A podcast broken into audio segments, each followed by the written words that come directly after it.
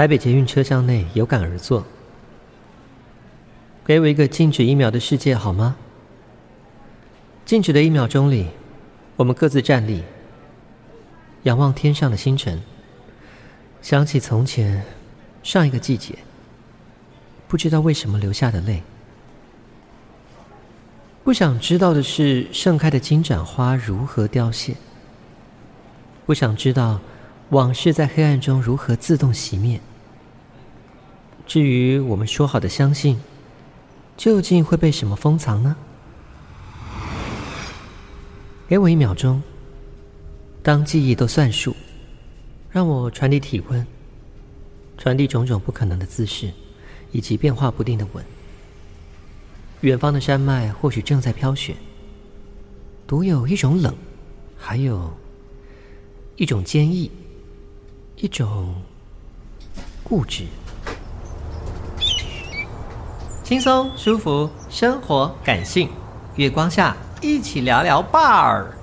混音师十一月，主持人郭林、陈昭渊，九音乐制作。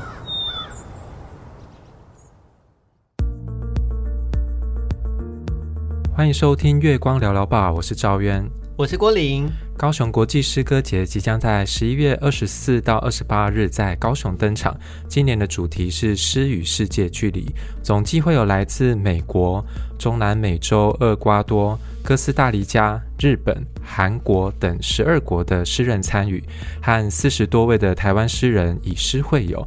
大会会推出十二场阅读沙龙。呃，大会诗人也会到高雄的独立书店、艺文空间和校园做个别的朗读，民众可以报名参与和诗人互动。今天做客的来宾是我的高雄同乡，也是我们都非常喜欢的一个诗人，不要说前辈，刚 刚才得知这个讯息，让我们欢迎林信杰。哎，大家好，我是林信杰。嗨，哎，刚我们 那个，你刚是，是觉得很串，因为你好不容易 念完，又要再念对，我们又再念了一次。好，我们刚刚已经是因为技术的问题录了第二次，但我觉得我第二次有念比较好。你第二次念错一个东西。好，大会将推出十二场朗读沙龙，而不是阅读沙龙。朗读沙龙，朗读沙龙，朗读沙龙。因为他要就是请诗人到现场去。朗读或吟读啦，可能不是像以前我们想象中那种就是朗朗的那种感觉。嗯嗯嗯，对，所以呃，大家如果对这个诗歌节的资讯有兴趣的话，就直接上文化局的官方网站之类的查询就知道了。好，嗯，那我们今天邀请到的来宾就是高雄，嗯，诗人，对，高雄诗人。我们刚刚讲到就是呃，我们都曾经住在大社，对。对是，那我小时候是住在仁武，啊、嗯。呃，大概十九岁的时候搬到大社，嗯、但是仁武的老家，呃，后来还一直留着。嗯，那几年前仁武老家三合院夷为平地，三合院，对，我是住过三合院的，酷，对，所以那那样的一个生活空间经验，让我觉得我在写东西的时候，一直会受到童年的那种空间的记忆所影响。那个时候童年，然后三合院仁武，所以那个时候附近等于都是农田吗？或者是？对，我家附近都是农田，嗯，可是只要过着呃大概一两公里之外，就是仁武工业区。对，所以我觉得我的成长经验好像是从农村过渡到工商业社会的一种呃交界点，就我我是用这样的空间来看。呃，台湾的某一些历史发展的，哦、就是从农业社会过过渡到工商业文明。哦，嗯、你是空间，但是你把它转换到台湾的时间的。对对对，然后我就处在一个农村跟工业化呃的一个工业区，嗯的交界点吧。嗯，然后后来，我现在再回到高雄老家去看的时候，我高雄老家我其实很难定义。他的那个地理坐标，嗯、可是我只要跟我的朋友说，我家是在意大世界的那个山脚下那一条路旁，啊、就大社，对，大家就知道了。对对对，因为他意大那个意大世界下来的那条路，它就是直通一个小城镇。对，那个小城镇很可爱。哎、哦，其实那个小城镇有很多很厉害的名人都出自那里耶。例如说林信杰，我刚一时想不到还有别人。我刚刚在期待你会讲什么名，我忘了。我只是印象中很多，就是之前遇到很多很厉害的人都跟我说：“哎、欸，我是住大社，就是住那儿。”嗯，然后我以前也短暂的住过那儿，因为我以前是读附近的树德科技大学，然后就租租在那里。嗯，对，就是跟几个朋友租在那儿，然后以前就是下课的时候就会在那个桥下，那个叫高架桥下面吧，然后是国道十号，嗯，然后就骑着车这样，嗯，很帅的奔驰。而且我我家还算蛮大的，嗯，对，童年那个三合院蛮大的，嗯，所以我小时候的很多玩伴都是一大群动物。哦，对，说有鸡呀、啊、狗狗啊，或穿山甲，怎么会有穿山甲的问题？呃，山枪。最神奇的是，呃，我我家曾经养过五只羊，羊，对，就是山羊啊。对，那那时候我也觉得很很奇怪，就是爷爷就买了五只羊回来，然后我们小孩就把它当宠物一样，每天就好像遛狗一样，把它们带出去 吃草，吃完草之后傍晚再带回来。所以当初爷爷买回来就是当宠物，呃，目的我不晓得企图是什么。那最后这些羊呢？总之就买了五只羊回来。但山羊是可以被换养的吗？可以，可以，可以。嗯，对，可以野放，也可以把它圈养起来。嗯，对。然后后来我不想听到一些不想听到的，后来就把它卖掉了。OK，然后他们的去向我其实也不知道。冈山吧，呃，或许吧。那呃，还有很神奇的，就是有一阵子我家突然会呃来一些奇奇怪怪的动物，比如说同个村落里面猫，嗯，它就会自己跑到我家来，然后在我看电视的时候会跳到我腿上，嗯。那我我们家对待动物都是这样，不管是猫啊狗啊，只要它来我家，我们就会提供它粮食。对，那它如果想要离开，我们也不强留。嗯，最神奇的是，曾经呃，我们家有一只比较名贵的狗，后来在半夜被下药迷昏，那只狗被偷走，所以狗笼就空着。那有一次就来了一只孔雀。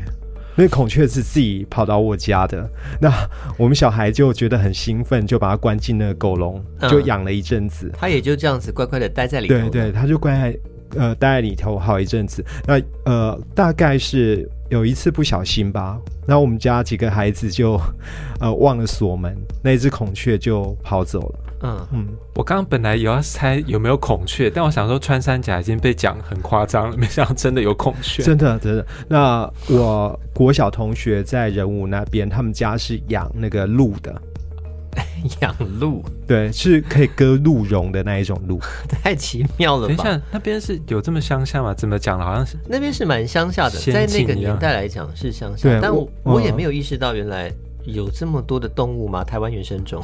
呃，不一定是台湾原生种，可是我我家附近就有各式各样的动物，而且家里附近啊，那那那片大概都是农田，嗯，对，所以我我家这其实我爷爷是农夫嘛，嗯，所以我们家种过荔枝，嗯，芭辣，嗯，竹笋，嗯哼，呃，所以我们家一年四季大概都会有不同的水果可以吃，而且都很当季的，对不对？对。嗯，哦，我觉得好酷，而且你刚刚在描述的这个景色，好让我想到，例如说什么加拿大的乡村啊，他们就是庭院很大，然后也会有一些野生动物跑过来的那个经验，嗯、就觉得哎，好好异国。当然，这是因为时间的关系，现在人物也不是以前的那个样子了。嗯，对啊。所以这样的空间经验，其实对我影响最大的是，嗯，我好像很很习惯自己在。面对比较自然的情境的时候，我就会想要写一点东西，对，想要说话。嗯嗯嗯。因为我开始读你的诗的时候啊，我就呃很喜欢你的文字里面常常会现身的这些日常景物，然后你会对于某个东西开始觉得感叹，然后扩紧自己的旅程啊，或是心绪，包含我看到一些文字，像山樱树、杏花、百鸟等等的，你的文字里面会出现很多这种。自然物、嗯、很自然，但是就是，呃，我们稀松平常都会看得到的一些东西，但把它入诗，突然觉得怎么那么美啊 的这种东西，对。然后你好像会自己去延展自己的思想时空。我想，呃，物件在你的诗里应该是很重要的，对吗？对啊，而且我常常也会在小时候跟动物会有。很亲密的对话的那种历程，比如说我不想跟大人说的事情，我就会跟小猫小狗说。哦啊、对，然后我家的小狗其实还蛮多的，嗯、就是呃，在我童年的时候，家里最多好像养到五六只狗。嗯哼，对，然后那些狗都非常自由，他们不是被绳子绑起来的。所以我我常常在小时候就会跟这一些动物对话。啊、呃。有时候自己在写诗的时候，我会把自己的第一人称变成是某一种动物的状态。哦、嗯，就是因为有这样的经验，所以就有办法，就是去。有点像设身处地嘛。如果我今天是孔雀的话，我被呃圈养在笼子里的话，我会有什么故事的发展？是这样吗？对我，我觉得好像是他们常常提醒我，我可以变换一种身份，或是变换一种别的物种的方式来看这个世界。我觉得应该是因为他跟这些动物都是好朋友，嗯，所以某方面他会觉得他跟他们是一样的，他不会觉得我是人，你是动物。所以在某个跟朋友越来越交心的过程中，他可以脱离人的身份的那个感觉。嗯，我觉得你的诗里面会有画面，就像你刚才讲的东西里面，我觉得那个画面感就很重。然后我读了你的诗之后，就真的觉得它很像是一个，就是你你导，然后你也在里头演，就整个流动是很漂亮的。我很喜欢那种感觉，而且你的镜头运用是很美的。我会真的跟着你的文字去建建构一个属于我自己的视角，然后非常的顺畅。我觉得是我从你诗里看到我很爱的一个元素。那除了物件之外，我觉得从主题啊，也可以感受到你对人是很有情的。就你在诗里面提到你爱过的人啊，还有教导过你的老师，还有你甚至在旅途中遇见的一些接待员什么的，会想要请问的就是你在人生旅途旅途中。就算最后我们还是需要跟某些人告别，你会怎么去看待你的多情这件事情？你会不会觉得情太多容易最后伤到自己？呃，会啊，嗯，对，我觉得感情太多人常常都会，呃，在人生的旅途中常常。会背负太多沉重了的包袱，嗯，对，那那一些包袱很可能是对某一个人思念，或是某一个已经远去的人，但是我们呃还在不断的怀念他，放不下。对对，那我我会试着把这一些比较沉重的东西变得轻盈一点，嗯，对，那呃变得轻盈的方式，其实我我一直在摸索。嗯嗯，我也不晓得呃怎样会比较好。可是呃，就是我我最近这几年很喜欢一直回放一个呃，算算是很通俗的国片，叫《大约在冬季》，霍建华跟马思纯演的。嗯，对，那他们两个在很年轻的时候相遇，又因为就是某一些迫不得已的原因，他们必须要分开。嗯，对，那。他们嗯，多年之后，好，就是回想这一段感情的时候，那女主角马思纯就对着她的女儿文琪说：“呃，世间啊，就是每一种相处的过程，到最后的结局不是生离就是死别。那生离跟死别到底哪一种比较容易呢？那当然，女主角就说她觉得所有的死别都好过生离。”因为死别就是一了百了了，就，了就不会再有其他的呃故事的可能出现。嗯、但是生离之后，很可能你会想念对方，或者是你一直对对方有怨恨。嗯，所以生离之后的那一些人生遭遇，其实我们都很难预料。所以我我自己，我只能就是回到某就是。在每一刻都提醒自己，我就回到我这个当下，嗯呃，不要过度怀念过去，也不要过度幻想未来，嗯，就把每一个当下好好的累积完成，嗯，那这样往后的人生可以比较轻松一点，嗯。但我有个疑问，因为写作的时候这些情感就会被记录下来，那不就是你会让过去和未来一直透过文字再次发生吗？对对，就是写作的当下，我常常会做一种类似能量清理的仪式。嗯嗯，就是比如说，我如果要写一个我深爱过或是深恨的人，那我会邀请他就坐在我对面。我可能呃，就是虚拟的状态，对对，虚虚拟一样啊、呃。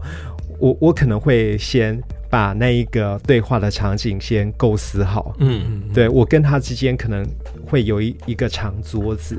嗯，对，那这个长桌子的两边就是我跟我我所要书写的那个对象。嗯嗯，就是这样面对面。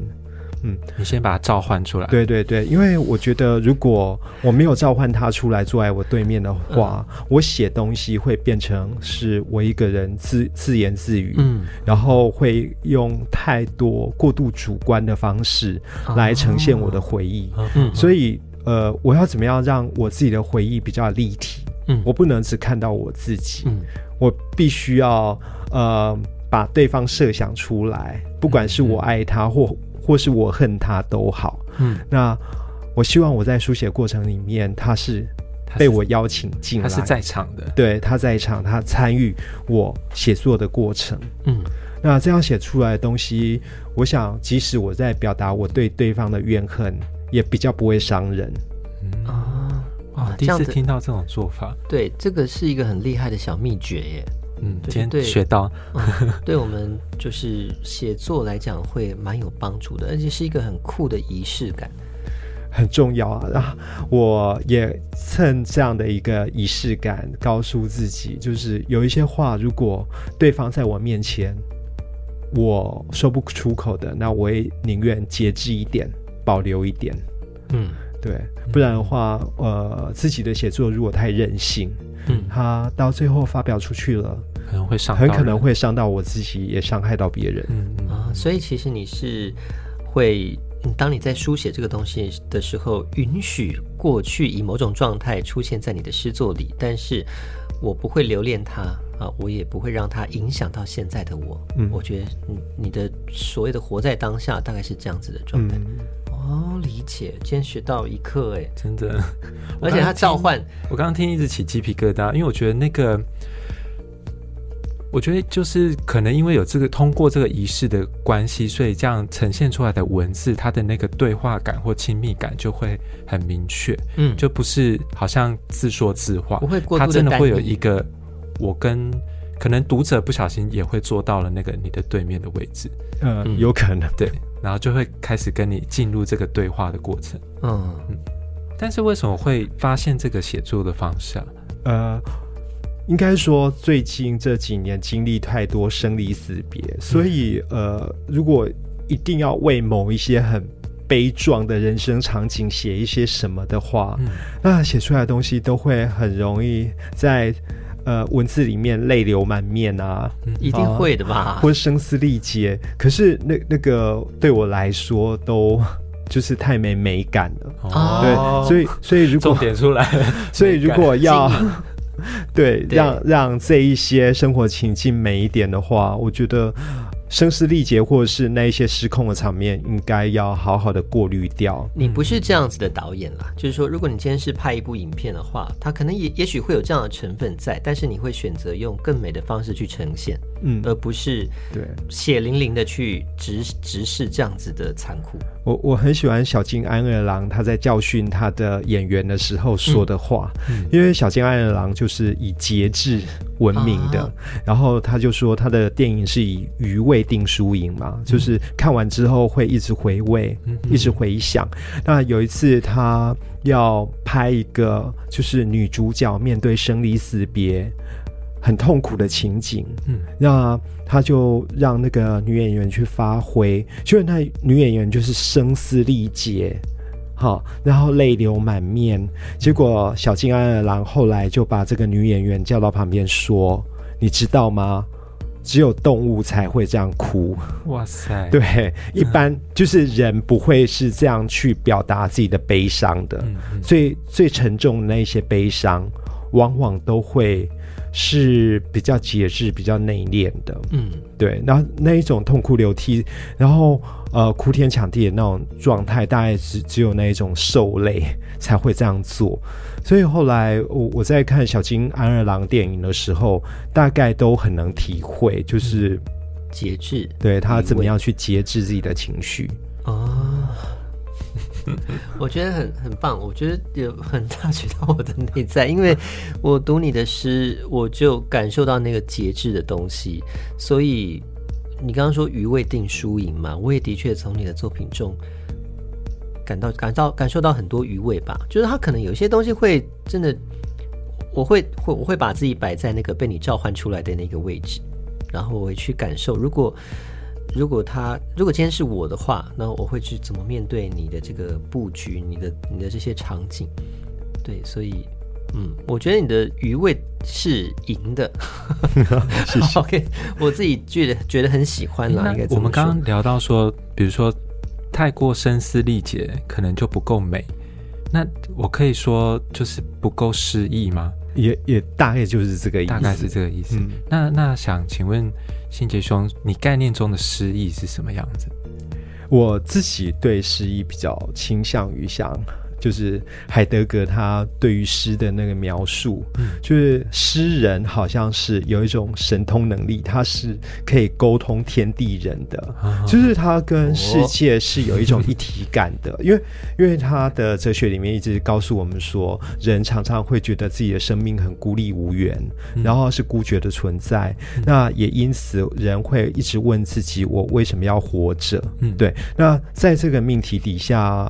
呃，只有当一个诗人愿意跟这整个世界产生一种一体感的时候，嗯、那人跟万物的那种沟通能力出现的时候，诗意的美感就会出来。嗯，我这你是要消化一下的，对，我要消化一下。对，对，比如说我可以跟天空里面的云对话，对，对，然后我可能有时候可以跟溪流对话，嗯。那这些呃人活在这个现实里面，呃，海德格最他说人最麻烦的就是每天都在超烦，嗯。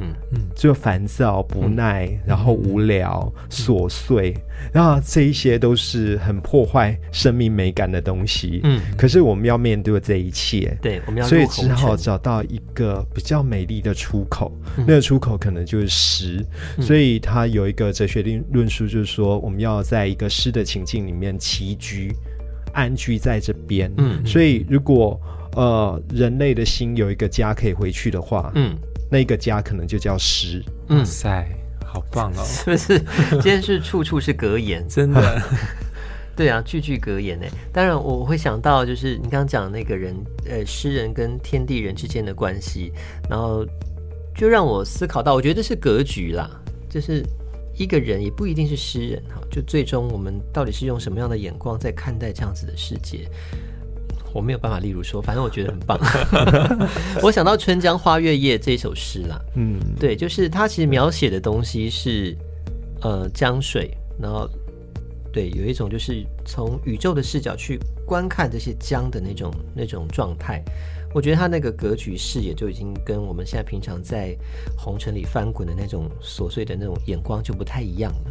但不知道为什么刚刚这样听，我怎么觉得诗有一点宗教性呢、啊？我觉得 真正喜欢诗的人，可能也会把诗当做他自己的宗教吧。嗯，因为他好像就是，比如说佛教会说一切皆苦嘛，嗯，可是他们在这个一切皆苦的世界里，却看到了希望。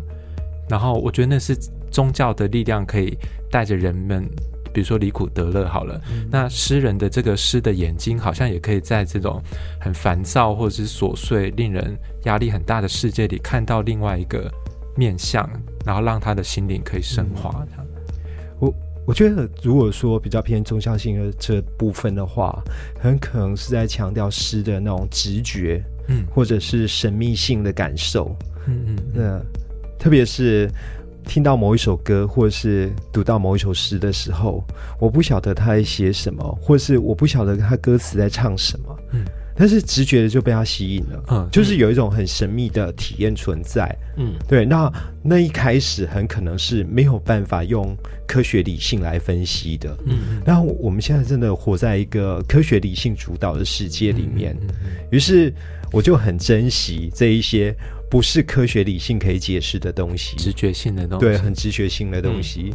那、嗯嗯嗯、甚至它接近于一种神秘体验，所以它可能会有类似刚才昭渊说的比较宗教性的这样的一个成分在。嗯，嗯，嗯啊，那不晓得信杰兄最初有这种不知道那是什么，但是却深深受吸引的经验，最初是最早是什么时候？你有没有印象是什么？最早是启蒙吗？对、呃、对，启蒙诗吗？嗯、我我最早读诗的时候，大概是国中到高中这一段期间，好、嗯，在国三到高一的时候。发生了什么事啊？那个时候我不晓得为什么就会莫名其妙找去翻诗集来看，这个太特别了，因为去图书馆吗？嗯，对，图书馆对，通常。国中的那个时候，尤其我们大概应该是差不多，哎，没有没有没有，啊，差不多同世代啦。就是那个时候，应该会对，比如说卡曼文化有兴趣，或是对偶像文化。但你是对诗，对，呃，而且就是广泛的阅读，呃，因为我一九九零年进高中，嗯。嗯那一九九零年前后，那那时候台湾刚解严不久，对，所以很多各式各样出版品，啊、对，来到我面前，就从那个时候然后有有很多很神秘的东西，那我我看不懂，可是就就喜欢，嗯，对，呃，所以包含了当时的流行音乐，对。那那大概也是台湾华语流行音乐最辉煌的一个开花的时候，对，那那个时期就大量的听歌，大量的去阅读诗集。嗯，那呃，我我还记得我在雄中高一的时候，那时候图书馆有一套大地出版社的大陆的朦胧派诗人的。作家的别集，包括舒婷的、顾城的啊，那这一系列读下来，嗯、我我真的不知道顾城的东西在写什么，嗯、但是深深被他吸引。嗯嗯嗯，就是一个很直觉性的，就对，就很童话式的。嗯，对，那呃，我就。觉得比呃，比如说他写了什么，我是一个悲哀的孩子，然后呃，他写一个孩子在青青的草地上怎样怎样，那那一些字句其实拼凑起来，呃，每一个字都很简单，那但是他到底要传达什么样的体验？当时是看不懂，嗯、可是看不懂还是有一份直觉的喜欢，嗯嗯嗯嗯，所以你是从那个时候开始觉得哇，这个东西诗这个玩意儿，它是可以。Touch 到我的，也许某些某些状态，你是跟他是吻合的，嗯，然后你就从那个时候开始写诗吗？我对我是从高一开始，嗯、然后就乱写，嗯，因为完全没有人教我怎么样写现代诗。那个时候的主题，主题哦，就呃各式各样都有。会写书写爱情吗？呃。好像都是画面画面的，哦、对，就是呃某某一个画面，我我觉得每一个好像写诗的呃开始都是这样吧，嗯、每一个人写诗的开始好像都会觉得，哎，有一种画面出现了，嗯，然后我想要把那个画面捕捉下来，嗯嗯嗯，那那个习惯其实一直维持到现在都还在，就是我很喜欢，就是当。有一个画面出现的时候，我就想要把它描述出来。嗯，那你描述出来的过程中，你会自己再去加入一些虚构的东西，让它变得更漂亮，或者是更好玩、更完整。呃，有时候会加一些情节。嗯，它就不是一个完全立基于现实的东西。对对对，或者是加几个人物进去。哦，嗯，对，让它更更有密码吧，应该这么说。某方面是不是也享受那个事事物的变形？事物的变形，就那个画面、那个事件，嗯、然后经过你的设计，让它可以再变成什么东西？对对对，呃呃，很很可能我会适度的把某一些我想要放进去的元素就加进去。嗯嗯。嗯，我们现在讲到高雄诗人的话，就是会想到信杰老师。对，通常就是会有这样子的一个直觉，所以我们这次在为了高雄诗歌节。就是邀请你来做访问，我们当然也很开心。那这次呢，就是呃，我想要询问一下，就如果说听众们他们要到高雄诗歌节来参加的话，你有没有推荐他们可以去玩的地方，或是必品尝的一些私房美食啊？哦，蛮多的，就是我前几年就是跟我的学生们合出了一本叫《慢行高雄》的旅游书。慢行哎，对，慢行高雄。那慢行高雄大概就规划了十五条的捷运可到的路线。嗯，那如果离捷运站稍远的呃地方，就可以骑 U bike 过去。嗯、所以那几乎就是一个很环保的低碳旅行的一种。模式，我觉得你现在进入打书模式，对对，而且我觉得很实用。嗯，就是它上面有附 QR code，嗯，就是只要一扫，好完整哦，一天的路线就出来了。嗯，这超适合我，因为我就是规划旅行很懒惰的人。有一个有一个引导者可以直接告诉你该怎么走。对，它里面我其实很喜欢的是，我我喜欢的那一种夜市或是美食街。嗯，我我很懒，所以我 我喜欢一次去，我就可以呃不要踩到地雷，整条街都是好吃的东西。嗯嗯嗯，有那种整条街都是好，就是以呃夜市的话，是不是？呃，或者是美食的那种商圈。那我我最喜欢的当然是盐城区的那个大沟顶哦，大沟顶整排就是没有地雷的，没错。对，然后在那个呃高雄中学附近也有，嗯，啊、高雄中学它其实也很接近盐城区啦哈，就是靠近火车站那儿。对，那我我很喜欢那个三凤宫附近，嗯，哈，那那一带也是呃有各式各样的美食，嗯，所以只要呃。大家不晓得，就是在那一种传统的聚落里面如何找美食的话，只要找到当地信仰的中心，对庙宇啦，对庙宇。啊、呃，那庙口通常会有小吃，嗯，各地都一样，嗯，对，基隆、台南、高雄，只要有庙在的地方，那个小吃通常不难吃，对，哦、算一个小撇步，是这样子没错。好，我们现在直接问说，你现在回到高雄去的话，嗯、你有没有觉得哇，心心念念我非吃不可的东西？有有有，我我 我现在就是吃的欲望没那么强，可是喝的欲望对饮料的需求就很强烈。嗯，说说。呃，高雄左营呃左营高铁站星光三月正对面。嗯有一家叫爱咖啡，好明确哦，真的。很好笑，对，那那个空间感就是他真的很爱，对，星光三月正对面，你眼光都亮了，对，爱咖啡，那那个爱的写法是一个香气的香，然后右边加一个呃口渴的渴的呃去掉三点水。啊，真的有这个字，对，那那个字就是念爱。哦。嗯，爱咖啡，它跟那个喜爱的爱谐音嘛。嗯，对。嗯、那这个爱咖啡，它的手冲咖啡非常厉害，甜点也很厉害。嗯、对。所以你是爱喝咖啡的，对不对？我喜欢，很喜欢。嗯、所以那家的咖啡是非常厉害的，很厉害。对，而且他手冲的那个咖啡豆，就是我有时候只要。呃，他们店里面有现货，我就会带回台北自己手冲。好酷哦！就是因为像我自己也是有自己的，呃，此时此刻回到高雄，我一定要吃的东西就是鸡肉饭，这样，或者是卤肉饭。哦、我说的卤肉饭是大块肉哈，不是那种台北那种肉刚刚唾弃的嘴脸跑出来。对，就是那种大块的肉，然后我都有自己的私房。那个菜单就是我回到家，我那边我非吃不可。嗯，然后其实很多人讲说丹丹后来不是变得比较，很多人说越来越不好吃之类的。但其实对我来说，它就是我从小爱吃的东西。我回到高雄，我也是爱吃丹丹。嗯，好，重点不在我。好，那有没有你自己觉得私房的旅游景点？私房旅游景点，如果我回高雄必去的，应该就是高雄图书馆总馆吧。嗯，对。我觉得那那个地方真的太神奇了。它是很后来才建的，呃，对对，它的历史不久，可是整体的建筑，嗯，让我觉得它很很很贵气。我如果晚上去看的话，它就像一个珠宝盒一样，会发光的珠宝盒。啊，你把它形容的好漂亮哦！跟大家科普一下哈，就是高雄总馆，它是坐落在呃高雄那叫大圆大圆柏旁边。对，到那个星光路的路底，那边以前就是一个码头吧？呃，那那附近有好几个码头，好几个码头，就是现在他们把那边叫亚洲新湾区哦。对，然后以前那边其实很荒凉的，然后曾经好像有几任的政府试图把那里弄得好像可以休憩，但是那边一直没有办法变成一个大家都会去的地方，然后后来就。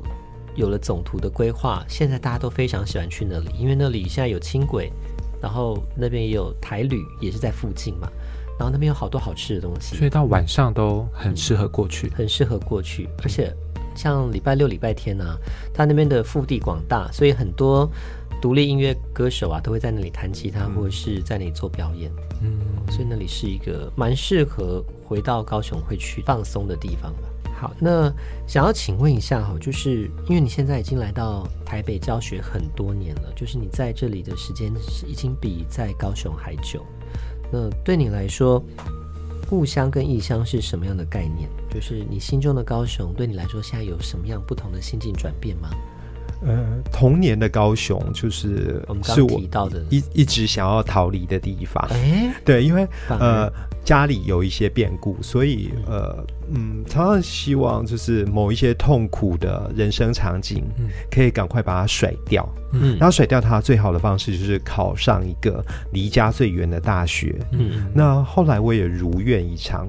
啊、呃，就是在考大学那一年，就是顺利的考到台北的学校，嗯哼，那从此就在台北生活，呃，过得很愉快的日子。嗯，可是呃，我觉得人到中年之后，可能才会渐渐明白，就是呃自己的责任是什么，所以才会比较愿意去面对我我应该背起的那个责任。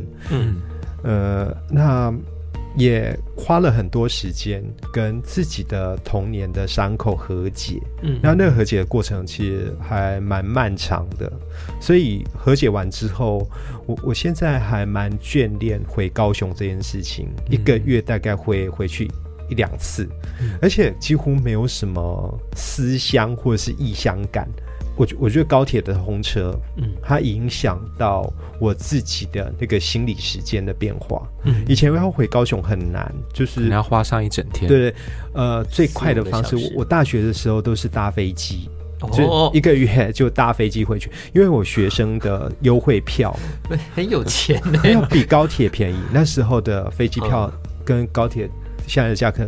比起来大概大概一千块左右，嗯，对，所以我觉得，呃，当时就是要回高雄，是搭飞机也是蛮累的，因为还要候机啊，然后还要从小港再回到北高雄，真是太累了。对，所以现在回高雄，我几乎没有什么乡愁感嘞，就是 随时可以可以就是 买个高铁就回去了这样子，对，就当做一日生活圈。我真的也是这样子哎。我甚至有一次啊，是直接，因为我的罚单就是机车罚单，在高雄的那个监理所，他非得要我亲自过去缴，所以你就回去缴个钱。我就早上回去缴，然后下午就又回来工作，一日一日生活圈，超级无敌一日生活圈。对，所以我们现在乡愁的感受好像反而没有，对，对对已经没有那么强烈了。嗯，但刚刚聊到你说，呃，比较成年之后，永生的那个责任感是什么？嗯、呃。以以前会觉得很想跟家里脱离关系，嗯，或者是某一些家人就最好就永不联络。嗯，可是后来在慢慢的可以理解别人的生命的困境的时候，嗯，特别是跟自己有血缘关系的这一些人，嗯，他们他们当然就是会自己对对我曾经。造成某一些心理上的压力或伤害，嗯、可是后后来比较能够去理解他们的内心处境的时候，大概就会觉得，我如果我可以帮助他们，嗯，那我我还是会在他们需要的时候陪在身边。哦、等一下，我觉得这一集太有智慧了，我觉得这一集 是不是含金量很高？我觉得有点含金量过高，我在怀疑说。我们两个可以附和吗？我可以啊，我听得懂啊，我我也听得懂，我也听得懂，只是想说，哇，我们这一路以来的访问就是。我也不能这样讲了，就以前大家也都很有智慧，因为我曾经很尖锐，就是我跟我弟吵架是会拿板凳来来砸对方。的。等一下，你这么温文儒雅的一个形象，你是会拿板凳砸人？高中之前，对，念高中之前是以前该不会是加酒型的染发？也没抽烟，也没，但是就是很暴躁，嗯，对，很暴躁，很难想象，是一直要等到接触某一些静坐体验的课程之后才能。能够让自己的心稳定下来。啊！我我也曾经跟我的小弟有八年的时间没有说过任何一句话，嗯嗯、因为大吵一架，然后就不说话了。可是后来在我弟弟结婚有小孩之后，嗯、那我觉得我比较可以理解他那一种，就是在劳动阶层里面过日子的方式，嗯，然后他处理情绪的方式，很可能是。跟我的状态差差异太大了。嗯、那他也不可能像我这么幸运，嗯、就是考到一个好的大学，呃，受了好的教育之后，我我可以让自己的阶级翻身。可是我弟他们阶级就是永永远无法翻身了。等于说我我花了很多时间，我才愿意去理解。嗯嗯嗯嗯。那理解之后。哦，我觉得一切要先从理解开始。嗯，没有理解，我我就很可能不会原谅那一切，然后也不会去接受。嗯，确实是这样子。对，对啊，我觉得这应该也就是人生的功课嘛。就是我们刚刚讲，我我一开始说，就是我们来到这个人世间嘛，会要面对很多东西。那当然，我们会很期望自己能够更更如他人所想象，呃，更如社会价值所想象的，能够更。更抽离一点，然后更活得潇洒一点。可是其实很多时候，我们有很多不得不，比如说像你刚刚讲原生家庭的关系啊，我觉得这是你给我们的智慧。你到了到了某一个状态的时候，你突然可以理解理解他们了。我还是在红尘打滚，我还是在与你们相处。可是我把这整个事件当成是一个没有那么痛苦的事情，我们是一起在面对，嗯，而不是我单方面的在抱怨，在在痛苦，在一直无法。无法解开这些结，这样子，所以这算是一种转念吗？可以从比较负面或是尖锐的关系里面转化到呃彼此比较体谅，然后柔和的互动。嗯嗯嗯，对。而且我觉得，在我我们开始恢复沟通之后，嗯，那我我自己的那一种呃尖锐的部分，嗯，也也会。比较减少了。嗯嗯嗯。嗯，如果讲到这个啊，我就会有点好奇，因为其实近年来很多的诗，他们可能处理很多情绪的主题，比如说呃负面的或者是暴力的。嗯。可是就因为这样子的氛围下，其实有些读者他们接触的诗的那种负面能量其实蛮强的，嗯嗯，所以不晓得，如果说今天我们想推荐一个想要从诗里面获得力量，比如说希望的。诗集的话，信杰兄会怎么推荐？我很喜欢那个诺贝尔诗人格律科的诗。嗯，对，格律科的诗，他呃曾经接受我我我在他的诗里面读到的讯息是，他应该是有一个受过伤的灵魂。嗯，然后他找到一个很美很美的花园，嗯，然后那个花园很可能是现实的。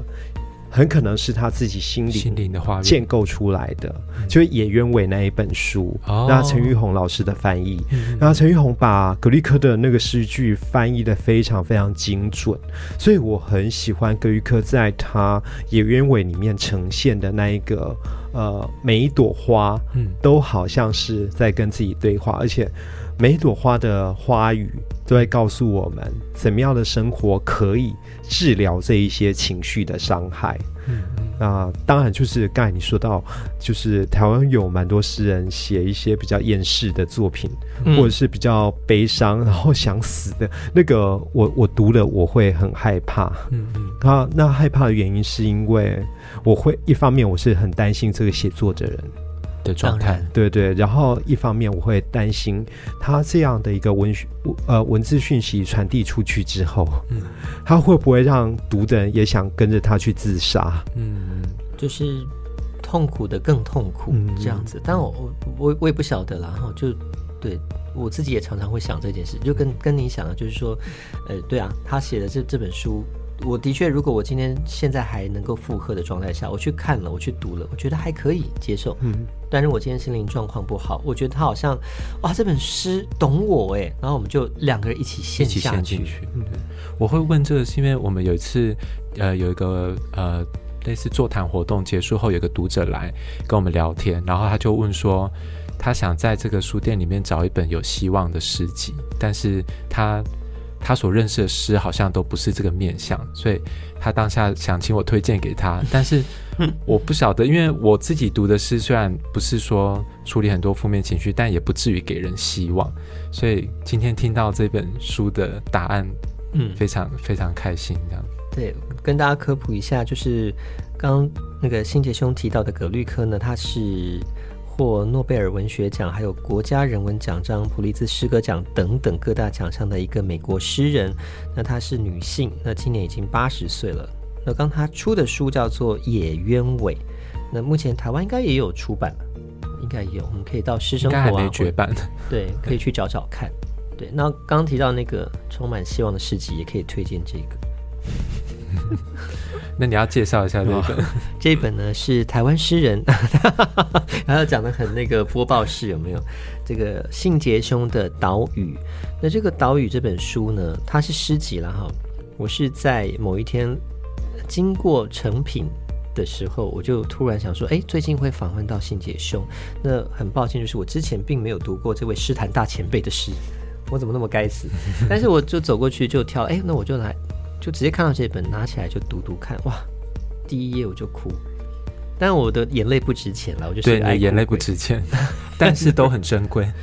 哎，我谢谢你，会 就觉得都很棒啦。就是它里面有很多很让人有感触的东西，应该这么说。但是它并不会让我觉得我会跟他一起陷下去，而是会让我去想到一些过往的东西，然后想了想完之后，我会笑着。嗯，跟他道别，就刚刚讲的仪式感的那个那个状态，然后读完之后，我的心很满足，他有余韵，我很喜欢这本书，所以也可以推荐给听众朋友们。它叫做《岛屿》，岛是岛屿的岛，语是语言的语，好，岛屿就这个岛的语言。我们今天这样讨论就可以知道，其实诗有非常多不同的面向，所以呃，不管大家接触或还没接触。对诗有什么想象？嗯、那刚好透过今年的这个高雄诗歌节，可以让大家更接触不一样的诗，不一样的诗人。对，让这些诗给你一些启蒙，嗯，或者说生活的美感。对，所以就欢迎大家，如果有兴趣的话呢，就是来参加呢。呃，到时候也可以捕捉到信杰兄，对不对？对，我现场会有一场朗读。嗯。会在哪里还不晓得，还不晓得，行程还没给我。了解，你会紧张吗？不会啊，很期待，很期待。然后我觉得回高雄，然后跟一些很熟的朋友们一起开玩笑，嗯，还蛮愉快的啊，太好了，太好了。到时候大家如果对这个活动有什么想要了解的话呢，就直接上高雄文化局的网站，好，直接去询问承办人，好，就他们就会给你相关的资讯了。嗯，好。好，那就谢谢信杰兄，谢谢。今天来上月光聊聊 BAR。那喜欢信杰兄的听众有办法从 IG 或是专业追踪你吗？呃，有 IG 跟连书都有，嗯，所以不用客气就把它追踪下去，追踪起来哈。我觉得，因为他，而且我觉得书要买起来，嗯，因为就是今天接触之后才发现啊，这个是作者跟书。完全性灵合一的一本书，确实是。对，但我还没有看到尖锐的部分了哈，期待未来就是把你那个面相挖掘出来之后，您再出一本诗集，让我们感受一下尖锐的性杰兄这样。好，那就谢谢大家了，谢谢，谢谢，谢谢，拜拜。